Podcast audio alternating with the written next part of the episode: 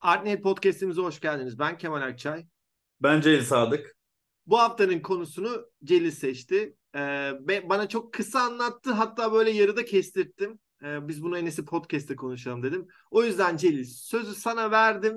Bize anlat. Derdin neymiş? Oradan da konuşmaya başlayalım.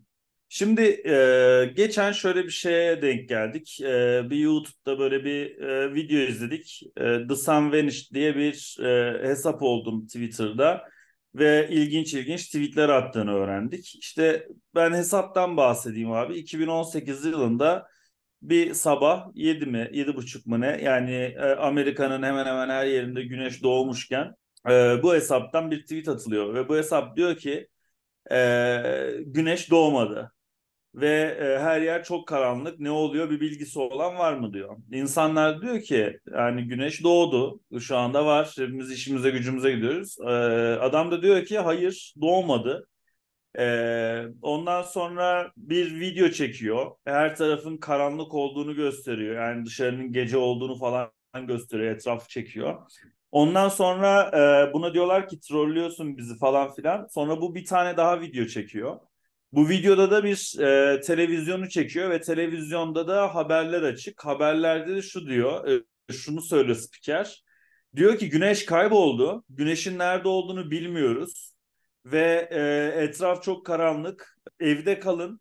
Ev şu an için sizin e, sizin adınıza en güvenli yer. Los Angeles'tan, Chicago'dan, San Francisco'dan e, kötü haberler geliyor. Ama devletimiz, hükümetimiz bu işin peşinde ve bunu durdurmaya çalışıyoruz şu anda. Hani evinizde kalın. Bir ses duyarsanız ya da bir işte biri birilerini görürseniz dahi evinizin kapısını açmayın diyor.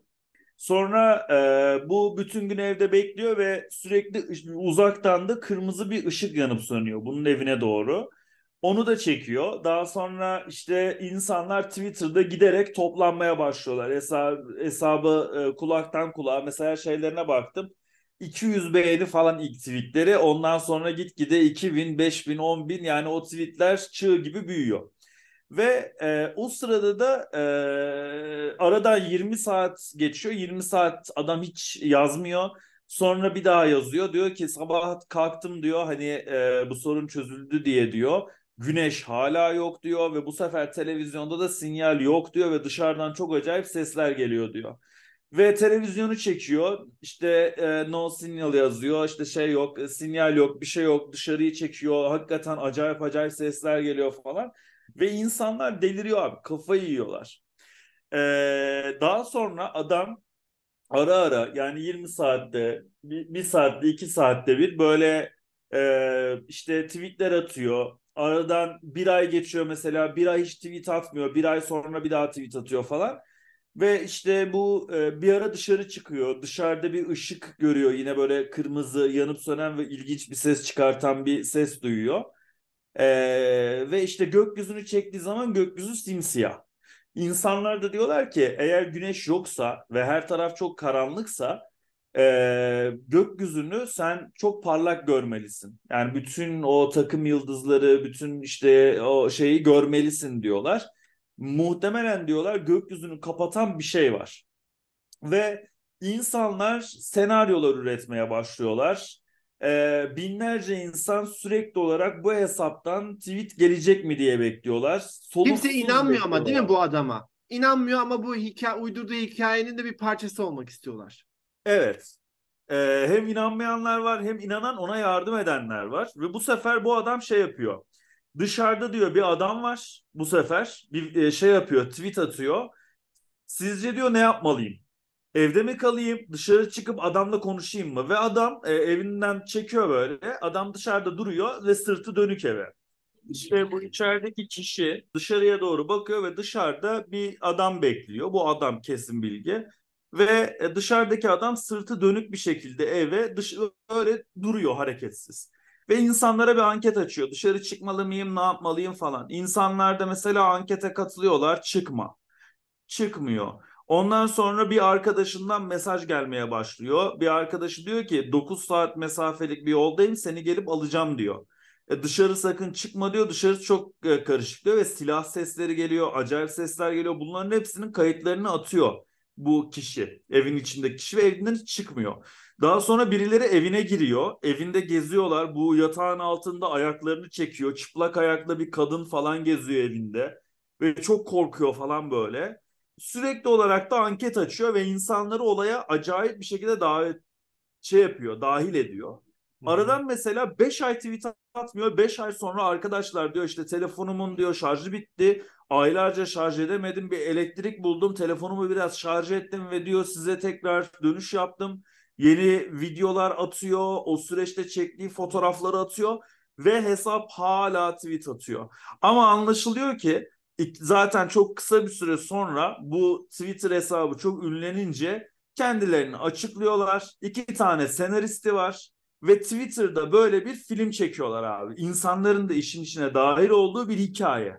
Hı hı. İnanılmaz hoşuma gitti. Yani insanları bu kadar etrafına toplaması, bu arada şey yapmışlar. Yani hani prodüksiyon var. İşte oyuncu kullanıyorlar.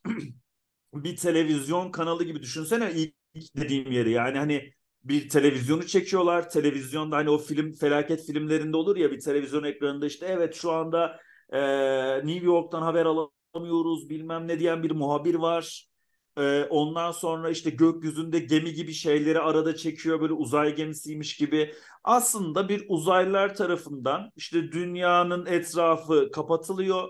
Dünyanın iletişimi kesiliyor. Uzaylılar ışığa geliyor ve biz sürekli karakterin attığı tweetlerle hikayeyi okuyoruz ve karaktere yardım edebilmek için onun açtığı anketlere katılıyoruz ve 2023 senesinde The Sun Vanished hesabını takip ederseniz bu hikayeye dahil oluyorsunuz. Bence çok yaratıcı bir şey. Yani sadece bu yeni bir şeyin kapısını açar mı diye sana sormak istedim. Şöyle aslında ben eskiden beri bu hikaye anlatınca ben ortaokul yıllarıma döndüm. E, o dönemlerde şey kitapları vardı. Çok kötü kitaplardı ama fikri çok hoşuma gidiyordu. Mesela kitabı okuyorsun. Sonra bir karar vermen lazım. Diyelim ki bir çocuk kahraman var. Bir hayaletle karşılaşıyor. Hatırlıyorum öyle şeyler. Evet. O odaya girer misin? Girersen 45. sayfaya git. Girmezsen şu sayfaya git diye. Evet. Olayın içerisine dahil olsun. Aslında bir bilgisayar oyunu gibi e, bir mantığı vardı.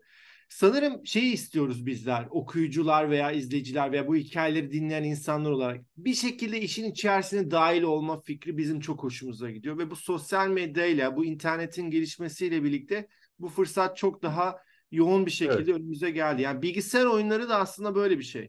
Hani sadece şeylerden bahsetmiyorum. Hani evimizde oynadığımız tek başımıza oyunlar değil de mesela multiplayer oyunlarda da yıllar geçtikçe, zaman ilerledikçe daha çok insanla etkileşime girdiğimiz ve kendi hikayemizi kendimizin yazdığı şeyler daha çok hoşumuza gitmeye başlıyor. Sinemada da bu var. Mesela bunu çok zorladılar. İşte koltuklarla bir şekilde sizi etkilemeye çalıştılar. İşte o parfüm sıkılan e, film gösterimleri falan oluyor. İşte şey koltuğunuzun bir şekilde hani o olayın içerisinde dahilmişsiniz gibi. E, hatta belki de ileride siz ekranla konuşabildiğiniz belki de oyuncularla konuşabildiğiniz bir hikaye formatına da girmek e, bir şekilde o iş içerisine dahil olmak e, söz konusu olabilir. Ama şey önemli e, hikayeyi nereden dinlediğimiz ve bu çeşitlenme olayı ister istemez biz daha çok e, işin içerisine dahil ediyor. Ama sadece bu olay üzerinde şunu söyleyebilirim. Bu çok tekrarlanabilecek bir şey değil.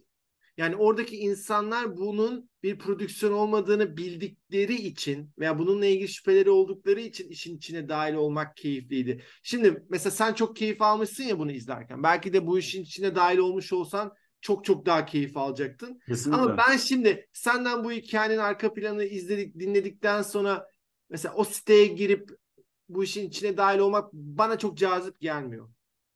Sanki gerçekmiş gibi, gerçek olma ihtimali varmış gibi veya iyi bir oyunculuk e, sergilen... Sadece o anlamda sormadım ama ya bu hesap üzerinde değil. Bu hesap bir kapı açar mı? Bu veya bu gibi yani mesela illaki böyle e, izleyiciyi çok dahil eden insanların aklına şüphe bırakan değil de ya mesela bambaşka bir e, hikaye çıkabilir mi buradan? Ya bir da, iki tane e, daha ben... çıkar. Bir iki tane daha çıkar bilmeyen insanların ama bu mesela çok popülerleşirse key, e, keyfi kaçacak. Anlamı kaçacak. Biliyorsun sen çünkü oradaki hikayenin aslında gerçekten var olmadığını.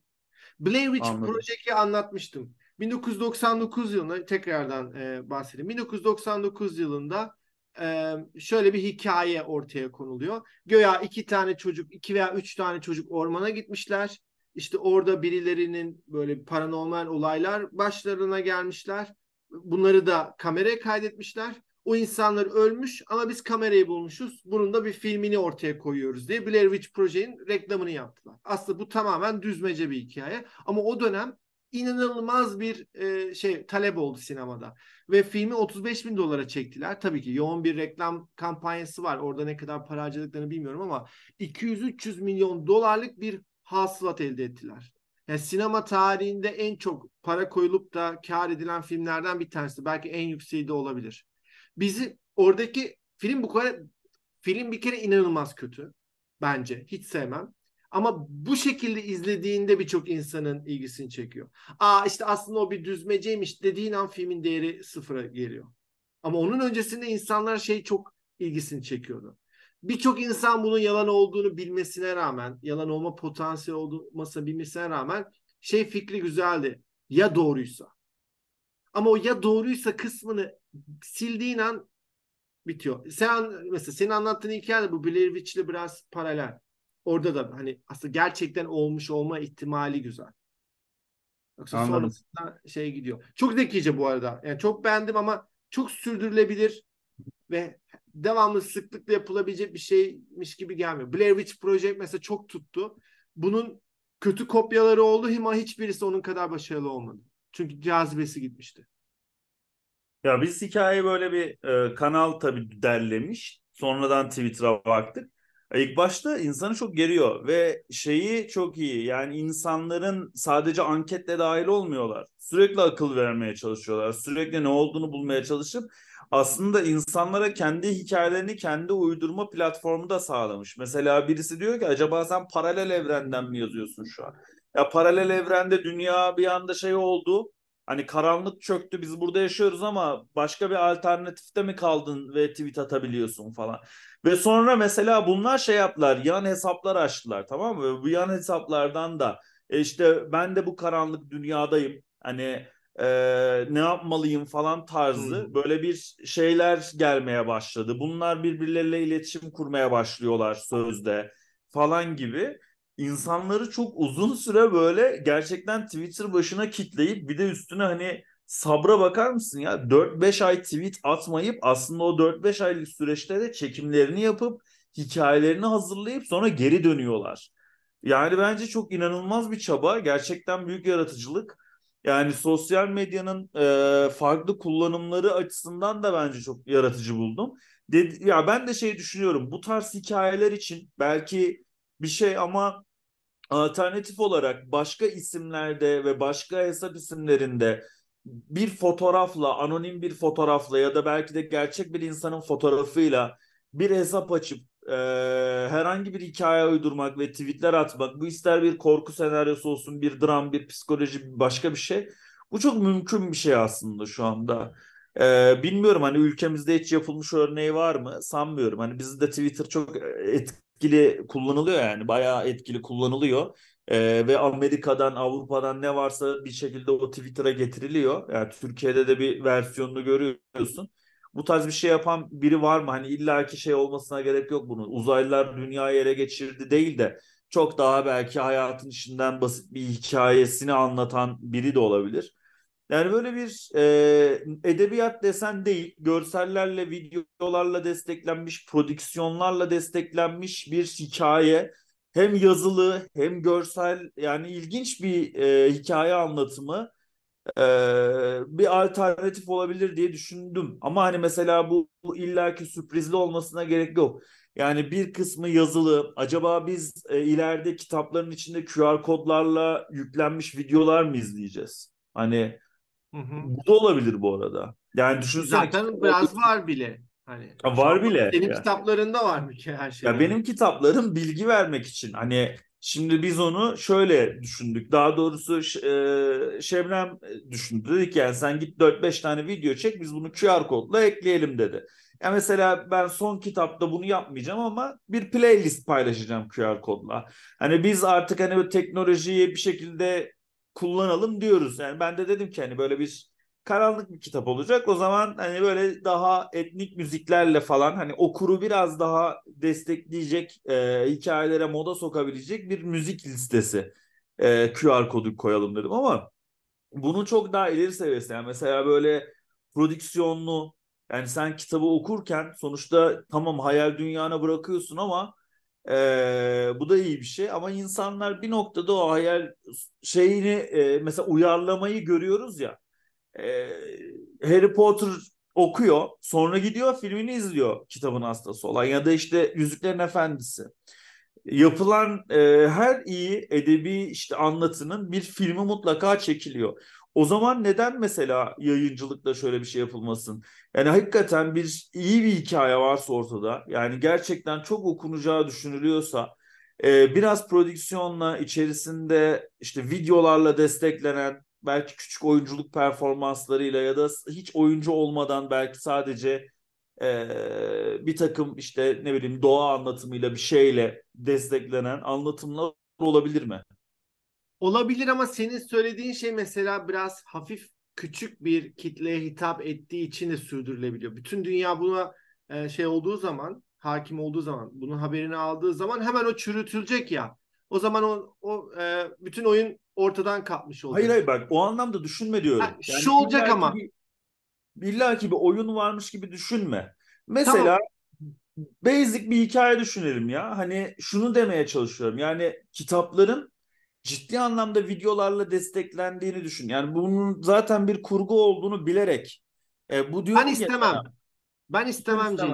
Ben şu yüzden istemem. Yani o zaman giderim filmini izlerim. Yani ben kitabı okurken bazen altındaki e, işte sözleri e, çizmekten veya işte bir esas almaktan bile üşeniyorum. Çünkü o an o metne odaklanıyorsun. O metin seni başka bir dünyaya, başka bir imge dünyasına sokuyor ve o imge dünyasından çıkmak istemiyorsun. Şimdi e, ben mesela senin kitaplarını okudum. Hiçbirisinde QR kod okutmadım mesela. İlgimi çekmiyor. E, yani o hele ki bir hikaye ki seninkisi mesela daha çok bakılabilecek bir şey. E, hani muhtemelen birçok insan da seviyordur ama bir hikaye var. Akıcı bir şekilde devam ediyor. O an ben işte bir videoya telefonuma tekrardan bakıp bir video ile gitmek çok tercih edeceğim bir şey olmaz. He ama şu güzel. Yani ben tercih etmem bunu mutlaka tercih eden ve bundan çok keyif alacak insanlar vardır ve bu çeşitlilik çok güzel bir şey. Ama sadece kişisi olarak benim böyle çok da ölüp biteceğim bir şey olmaz. Ama şunu e, anlıyorum ve yani e, senin bu söylediğine benzer şeyler çok daha sıklaşacaktır. Ama tam bu formatta değil. Çünkü buradaki önemli olan şey hikayenin kendisi değil. Anlattığın hikaye hepimizin aklına gelebilecek bir hikaye. Şey önemli. Bunu nasıl bir biçimde ve nasıl bir formda verme, verdiğin ilginç. Tabii kesinlikle öyle. O yüzden de e, şimdi onu demek istiyorum. Yani aynı şekilde yaparsan ilginçliği gidecek ama belki bu sefer Instagram'dan başka bir şekilde bunu yayınlıyor olmak veya başka bir platformdan belki de Spotify'dan veya YouTube'dan neyse artık. Zaten fikir şu an aklımda yok olsa yapardık. Hani e, ama hani fikrin zaten kısmı yani buradaki orijinal şey fikrin kendisi. E, o yüzden sana katılıyorum sosyal medyanın genişlemesi ve farklı platformlarla bu tarz denemeler çok daha artacaktır. Ama şey olacağını düşünmüyorum. Yani bir edebiyatla, sinemayla, müzikle karşılaştırılacak kadar hani o konvansiyonel Tabii ki de olmaz hiçbir zaman. Öyle olmaz ama... ama böyle alternatif şeyler mutlaka gerçekleştirir ve çok da hoş olur.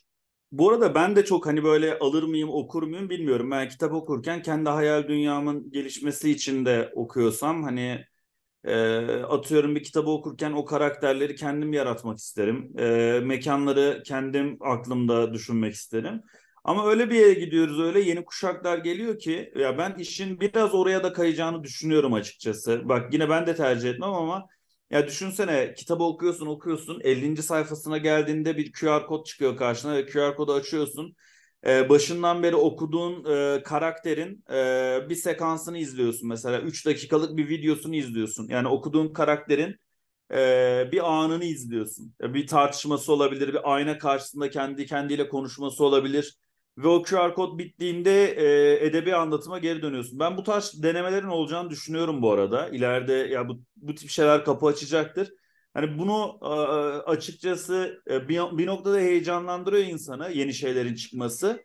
Ama biz biraz daha hani e, analog bir tayfa olarak hani ben ne bileyim bir kitap alıyorsam hani onu kitapta bitsin isterim. Yani QR kod ben mesela niye koyuyoruz yani biz? Hani sonuçta bizimki bilgi veren bir kitap ve bilgi veren bir kitabın içinde e, insanların alternatif bilgilerin mesaj... olması güzel bir şey. E, tabii tabii yani videolu da bir anlatımın şey. olması şey. hoş olabilir ama ben gidip de bir hikaye yazıp hikayemdeki bir karakteri canlandırdığım bir kısım koymuyorum yani öyle bir durum yok. Ama diyorum ki böyle şeyler de olacak bence ileride.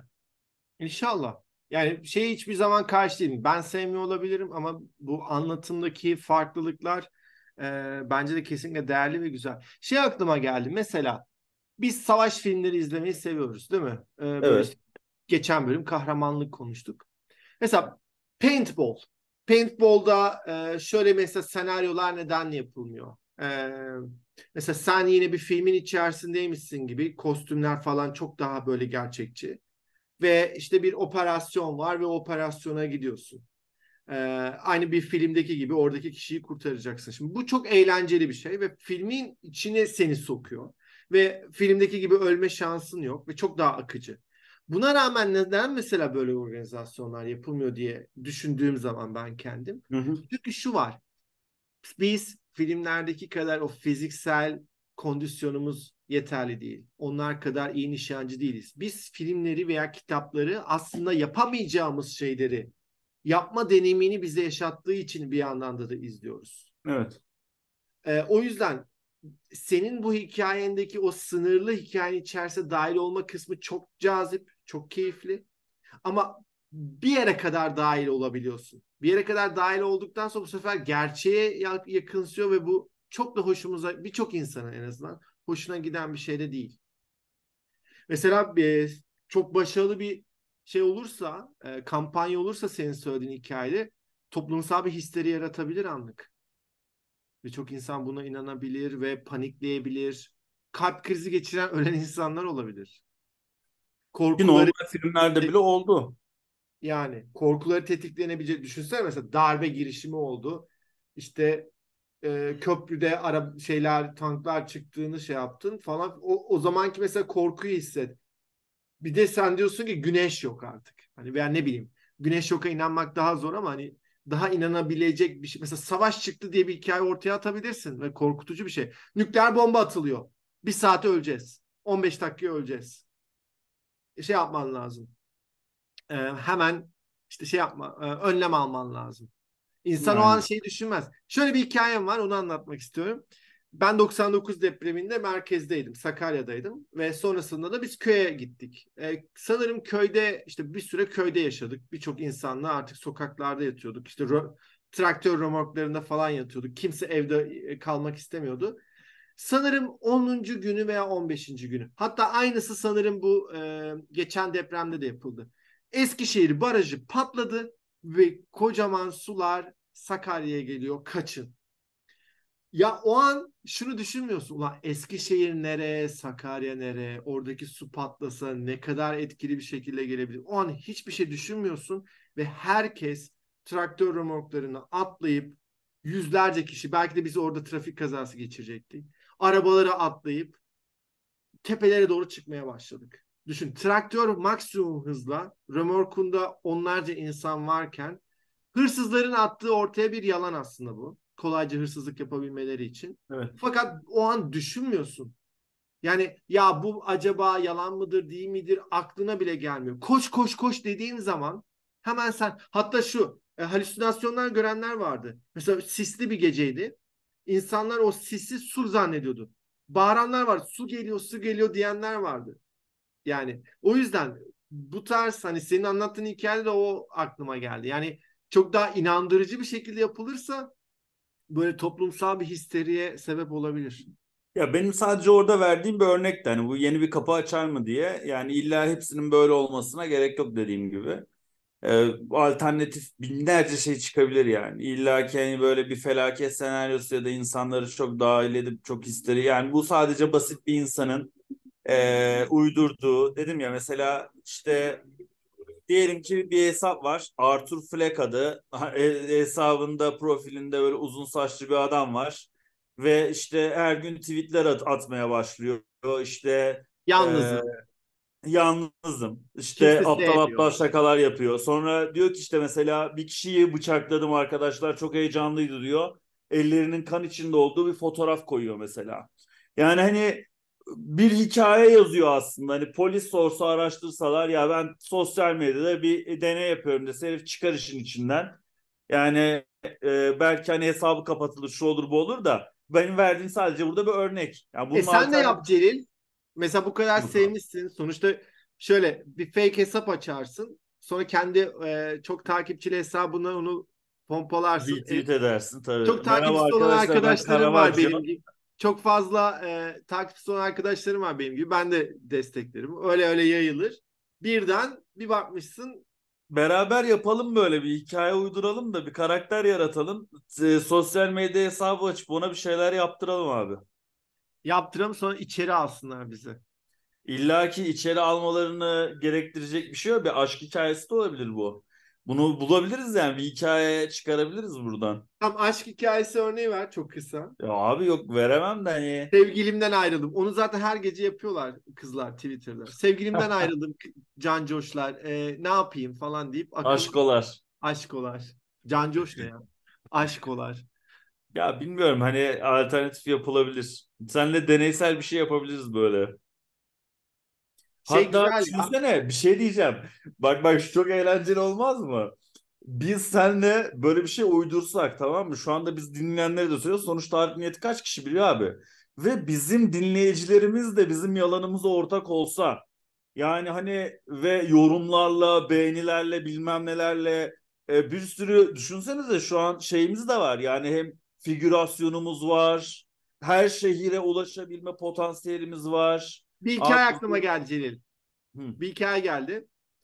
Ee, çapkınlık yapıyordum. Çapkınlık yaptığım kadının kocası geldi. Dolaba saklandım. Ne yapayım? Ya Oradan işte bu, atıyor. bu çok eski ama çok klasik. Ben derim ki daha büyük çaplı bir şey yapabiliriz. Bakın e, şeyleriniz varsa, fikirleriniz varsa Kemal'le bana gönderin tamam mı? Sonuçta biz şu anda kalabalık bir güruhuz burada. Hem de e, dünyanın her tarafından beni geçen abi geldi ben sizi İskoçya'dan dinliyorum diye. Eskişehir'de adamın biri geldi e, konuşmama. Bir arkadaşımız geldi. Hatırlamıyorum bu arada kusura İrlanda mıydı İskoçya düşünsene. Bizi Avrupa'nın her yerinden, Türkiye'nin her yerinden dinleyen insanlar var. Yani büyük bir hikaye yaparsak böyle e, her yerden hem yorum alabileceğimiz hem Twitter'da böyle insanları hakikaten şaşırtabileceğimiz ilginç bir oluşumun içine girebiliriz yani. Bunu bir Bunu, düşünelim. bunun üzerine bir düşünelim Celil. Bir de mesajları da alalım, fikirleri. Ee, Evet, fikirlerinizi de alalım. E, bize bize yazın. Oradan bakalım neler çıkarabiliriz.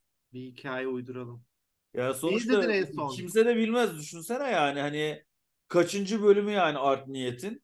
Bizi bu bölüme kadar dinle, dinlemiş olanlar e, ve biz böyle hep birlikte organize bir hikaye oluşturmuş olacağız ve insanlar e, şok olacaktır yani yorumlarla morumlarla bilmem nelerle desteklenebilir.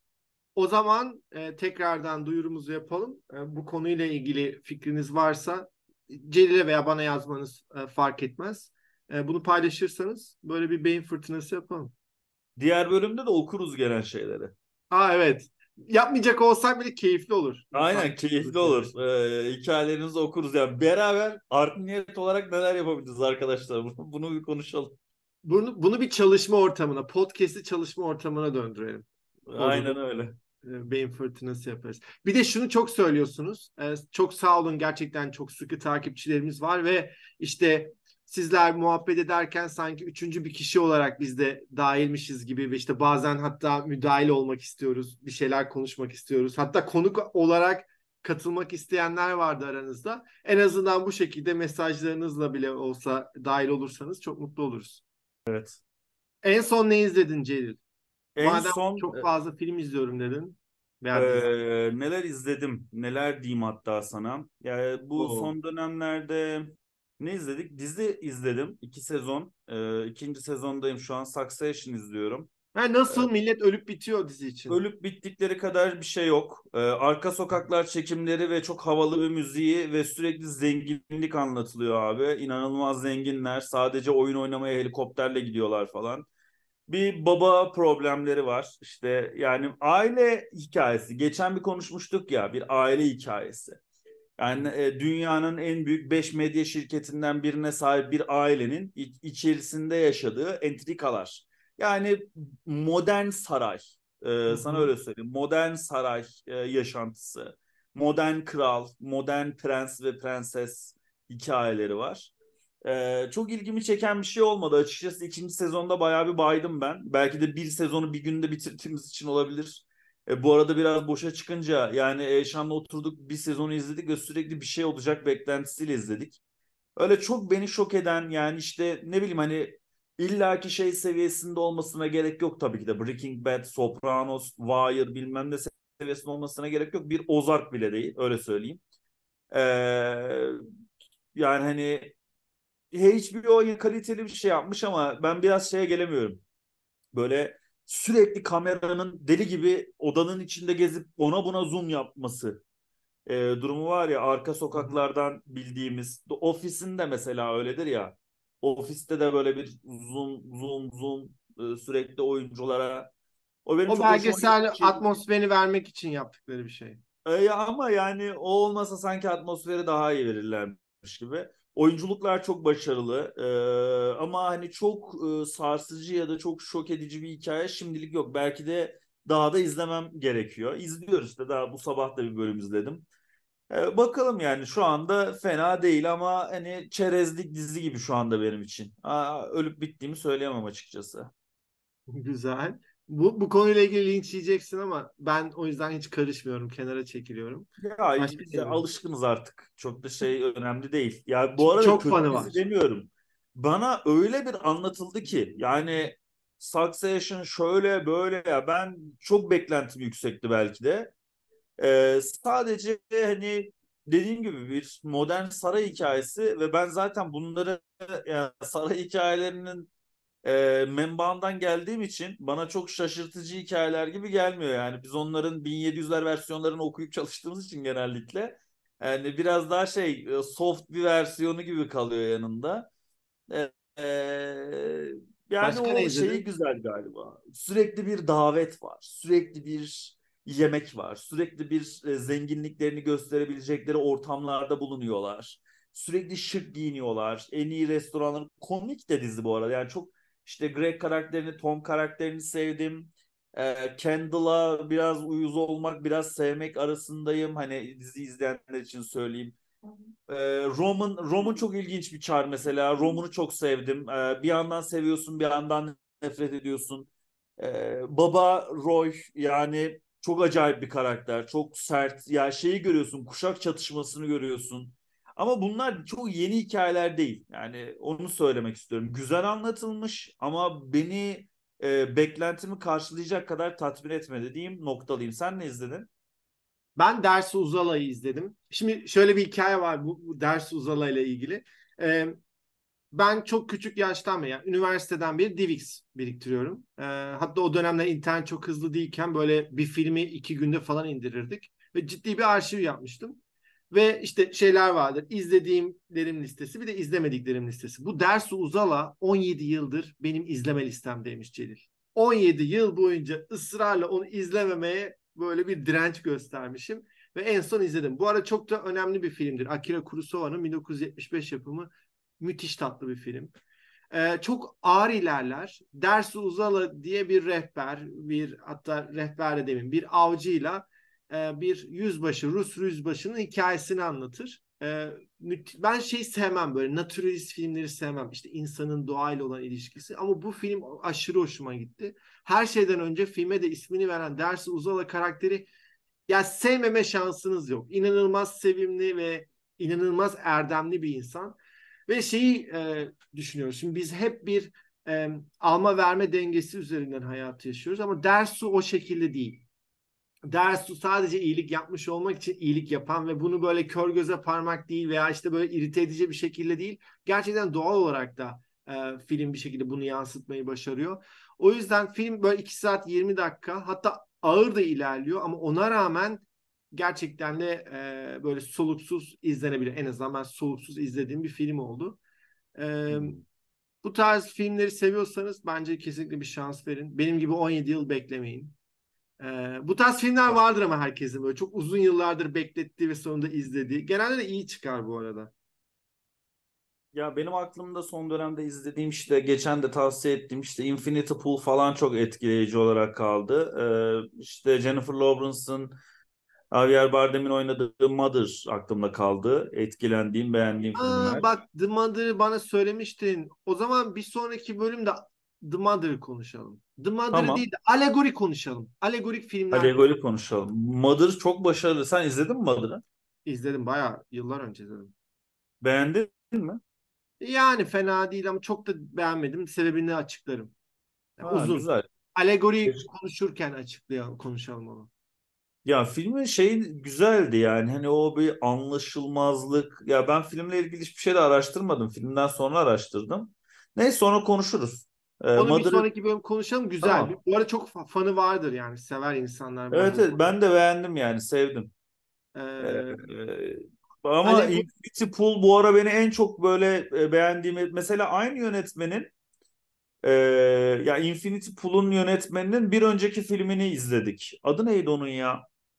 Bu arada David Cronenberg'i tanıyor musun babasını? Tabii ki de ben şeyi çok severim. Shark Vaatlerini çok severim. Instant Promises işte onu çok yani o Shark Onlar Vaatleri... asıl Cronenberg filmi değil. Onlar biraz daha kariyerinin sonunda daha ana akıma yaklaşan. Mesela Existence vardır, Videodrome vardır 80'lerden. The Fly vardır. Yani onlara bakmanı tavsiye ederim. Çok The Fly'ı izledim bu arada. Ya yani The Fly'ı izledim. Ee, işte Shark Vaatlerini izledim. Sonra ne vardı ya? Bir tane Videodrome'u daha var. tavsiye ederim. Şey... Existence'la Videodrome benim en sevdiğim filmleridir. Güzel. Ee, ya babasını biliyorum. Ee, ama yani hani şeyin bir filmi vardı. Filmin adını unuttum da hani bir kiralık katillik durumu var. İnsanların içine girip. İzledin mi onu? Ney? Ya bu adamın e, bu, oğlunun işte, filmlerini izlemedim. Ha oğlunun iki tane filmini izledim. Birisi Infinity Pool. Onu inanılmaz beğendim. Ama bir önceki çektiğini beğenmedim. Yani izledim sonuna kadar. Ee, ama hani şey farklı bir kafa ama Infinity Pool kadar beğenmedim. Hani biraz da şeyi hissediyorsun.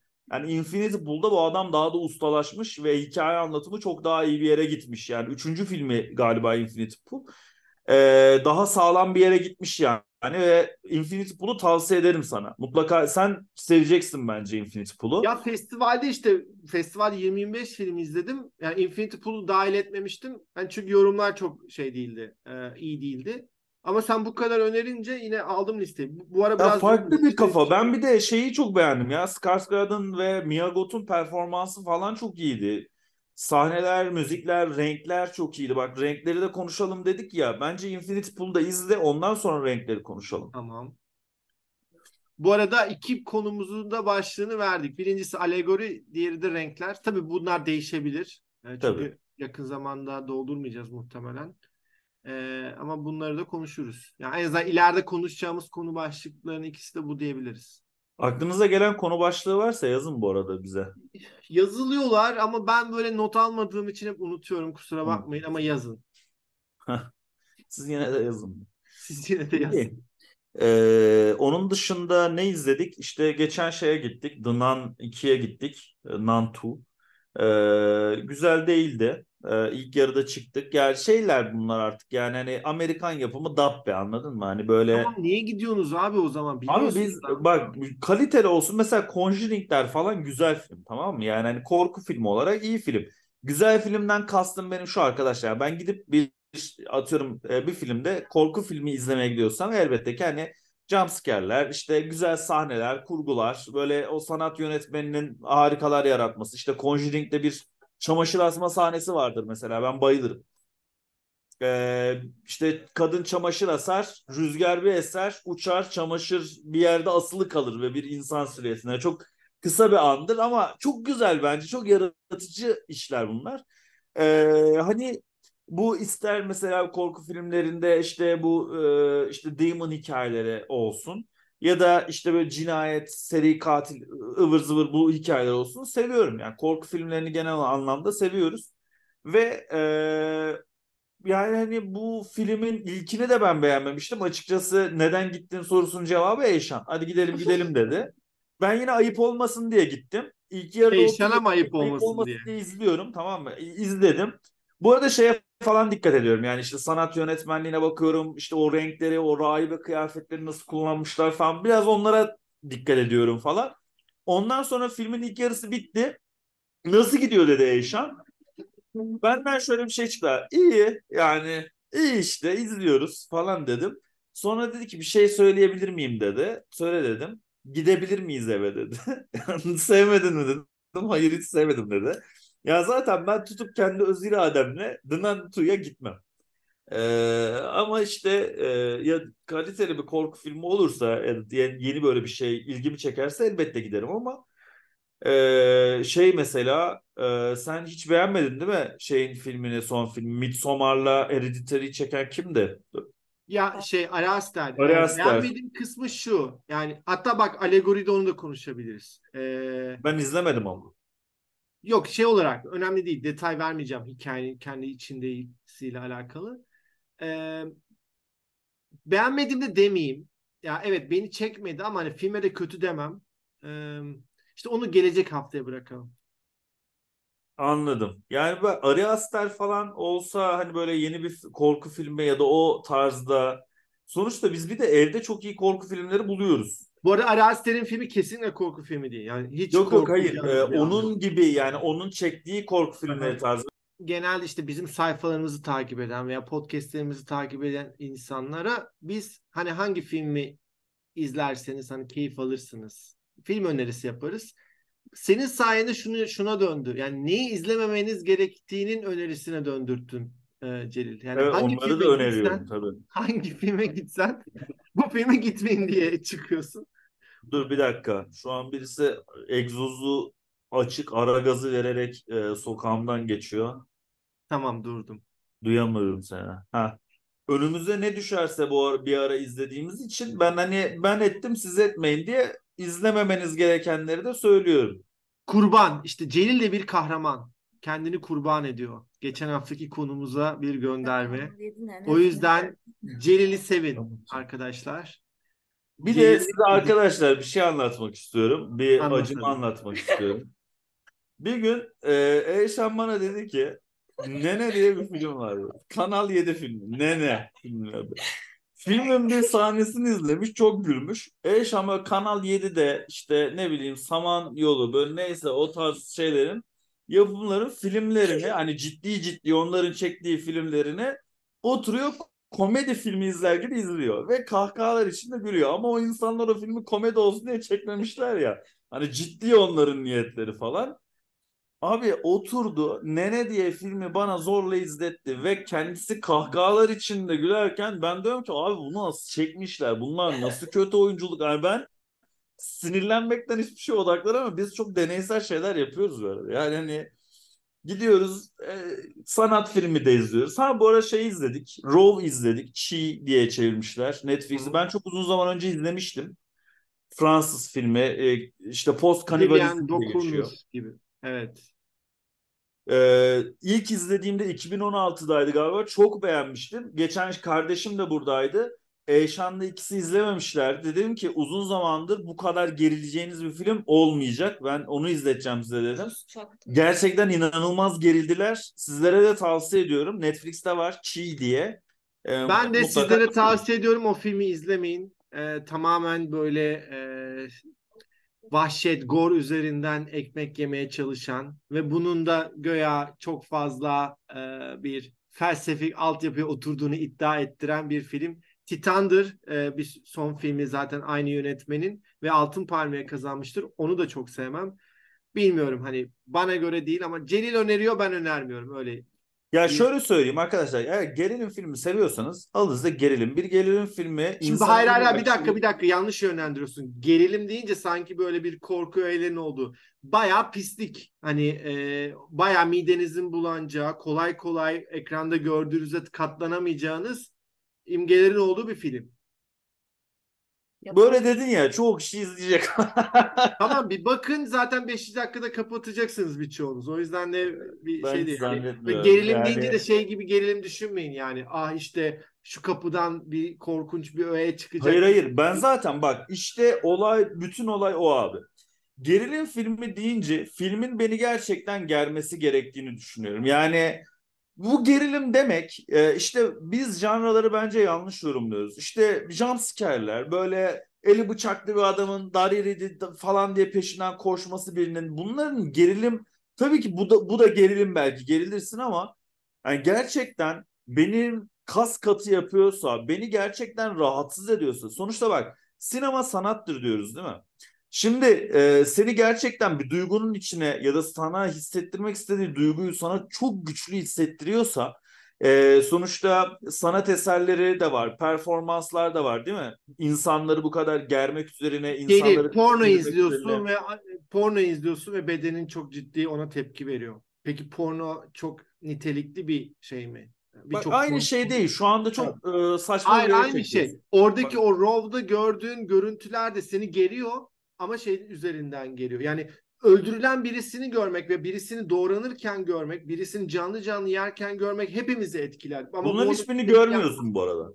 Bu, ben öyle bir şey olarak örnek verdim. Birinin canlı canlı yendiği ya da daha mesela atıyorum işte Texas katliamıyla bunu aynı yere koyamazsın ya da o tarz janrayla aynı yere koyamazsın. Çünkü film eee, hiçbir zaman şeyi göstermiyor. Tabii ki de bir gerilim filminde kan olacak, bir e, et parçalanacak ama bunun sana yapım aşamasını bir işte testereyle birinin karnını kesiyor işte Terrify diye bir film falan var ya o tarz yani kanın gövdeyi götürdüğü hatta size şöyle söyleyeyim ortalama bir Tarantino filminin onda biri kadar kan yok arkadaşlar filmde. Filmin bütün olayı e, kız ha birini ısır, ısıracak üzerine yani e, gerçekten e, o şeyi e, o gerilimi ben hissettim yani kas katı yapıştırdı abi. Senin söylediğin gerilimle gerilim filmleri farklı şeyler. Bisiklet Hırsızları filminde filmin sonunda babanın bisikleti çalıp çalmayacağını öğreniyor olmak, yani onunla ilgili onu izliyor olmak bizi çok gerer. Ne bir e, korku öğesi vardır, ne bir yaratık vardır, ne bir işte katil vardır. Hiçbir şey yoktur. Baba bisikleti çalacak mı, çalmayacak mı? Deli gibi geriliriz. Tamam. Bu başka bir gerilim türü. Senin söylediğin gerilim filmi daha çok korkusal, itkisel dürtülerimizle alakalı olan. Ama Orada bunun içinde de bazı dürtüler var. Yenmek Ezan duygusu. okunuyor. Ezan okunuyor. Bak daha temele ineyim kes mi? kes kes ezan okunuyor. Mola verme. Ha. Oradan Gaza geldi. sana temel korkuya ineceğiz. İnsanın yenme korkusu var. Es, ilkel bir korkumuz bu bizim. Yenmekten Dur bekle. korkumuz. Ezan bitsin diyorum sana. Dua et ezan okunuyor var ya. Gaza gel, gaza geldik durduramıyoruz. İyi güzel bölüm oluyor. Şimdi şöyle bir şey var. Yenmek insanın en ilkel e, korkularından biri bu arada. Çünkü biz vahşi doğada vahşi hayvanlar tarafından yenme korkusu bizim şeyimize işlemiş anladın mı? Tamam. e, DNA'mıza işlemiş ve doğal olarak bu korku e, bu korkuyu had safhada yaşayacağınız bir film ve kanın gövdeyi götürdüğü tabii ki de tiksindirici sahneler var. E, ama kanın gövdeyi götürdüğü ya da işte böyle milletin kolunun bacağının koptuğu falan bir film değil. Ama kanlı böyle etli sahneler yok mu? Var. Sonuçta şöyle bir şey var. Ee, et ya da kan vurgusu illa sinemada değil yani sanat tarihinde de var. Bunu da ayrıca bir bölümde konuşabiliriz. Eti sadece temel alan. Mesela Francis Bacon'ın resimleri var. Yani sanat eseri dediğimiz şey insanı e, farklı duygular içerisine de sokan böyle duygu durumlar yaratabiliyor ya işte. Kime esere bakıyorsun mutlu oluyorsun, kime esere bakıyorsun savaşı hatırlıyorsun, kime esere bakıyor yani her eser farklı bir şey anlatmaya çalışıyor nihayetinde. İşte bir sanatçı var gidiyor eti anlatmaya çalışıyor ve butcher işte yani kasap diye bir e, şeyi var. E, Francis Bacon'ın bir figürü var. E, çok yani sanat tarihinin belki en korkutucu figürlerinden biridir. Sonuçta o da insanlarda et vurgusu yapmak, duygusu uyandırmak, o kasaptan insanları korkutmak ve germek için yapıyor bunu. Ben bu işin temeline bakıyorum ve Fransız sinemasının bunu iyi yaptığını düşünüyorum. E, o film e, diğer gerilim filmlerinin aksine bu temayla yani yenme korkusunun üzerine giderek e, insanı gerçekten böyle kasım kasım kasılabileceği bir e, dünyanın içine sokuyor. Farklı bir film, ilginç bir film. E, ben beğendim arkadaşlar. Hani böyle konulara meraklıysanız işte post kanibalizm bilmem ne falan filan bir bakın derim kanibalizm değil oğlum posthümanizm. diyorsun. Post kanibalizm ne? E, işte bizde böyle bir şey var. Celil'in şu an ortaya koy... Bilmiyorum var mı öyle bir şey ben ilk defa. Yo, öyle bir şey okudum ben bu arada. O yüzden hani bu posthümanizm. yamyamlık hikayelerinin yeni nesili olarak Ha onu geçiyor. bilmiyorum. Ama asıl şeyi posthümanizmdir. Ya mesela şeyde var mı abi? Ee, Kuzuların Sessizliğinde bile daha vahşi sahneler var baktığında Raw filmine oranla. Ona yine katılmamakla birlikte şey bu o zaman sen Titan'ı izlesene izlemediysen. Seversin. İzlemedim, izleyeyim onu da. O ne anlatıyor? Aynı yönetmen bu sefer ya söylemeyeyim. Çünkü anlatsam o yani çok saçma gelecek. Bence izle ondan sonra. Okey tamam. Titan'ı hatta bugün izleyecektik işte film. Titan'ı izleyelim. Çok seksi başlar bu arada. İlk 5-10 dakikası fena değildir de sonra iyice sapıtır. Ya bir de Blue TV'de Prens diye bir dizi var. Onu bilmiyorum. Ha biliyorum biliyorum biliyorum. Bir şeyde reklamlarında gördüm. Çok saçma Evet. absürt bir şey. Ya şöyle eee, çok eğlenceli. Kafa boşaltmak isteyenler de onu izleyebilirler. Blue TV üyeliği olanlara onu da tavsiye ederim. Böyle kafa boşaltmak, gülmek istiyorsanız, biraz gevşemek eee, istiyorsanız eee, onu da çok eee, beğenerek izledim. Güzel. Bu film öneri, film ve dizi önerilerinden sonra artık ufaktan kaçalım. Ee, gördüğünüz gibi artık belirli bir düzene oturduk. Artık inşallah haftalık olarak podcastlerimizi sizinle podcastlerimizi sizinle paylaşıyor olacağız. Ee, sorun soru soruyor musun? Yok, eee, soru sormayacağım ben Mahmut. Sen sordun. Tamam. Bu, bu hafta Celil'le boş geçiyoruz. Artık haftaya belki yine bir soru sorarız. Ee, ama başka bir ödev verdik çünkü. Bize e, şey Evet, hikaye istiyoruz. yazacak. Hikaye evet. paylaşmanızı istiyoruz. Onu ödev gibi düşünün. Ee, o zaman teşekkür ederiz biz dinlediğiniz için. Gelecek hafta görüşmek dileğiyle. Hoşçakalın. Hoşça kalın.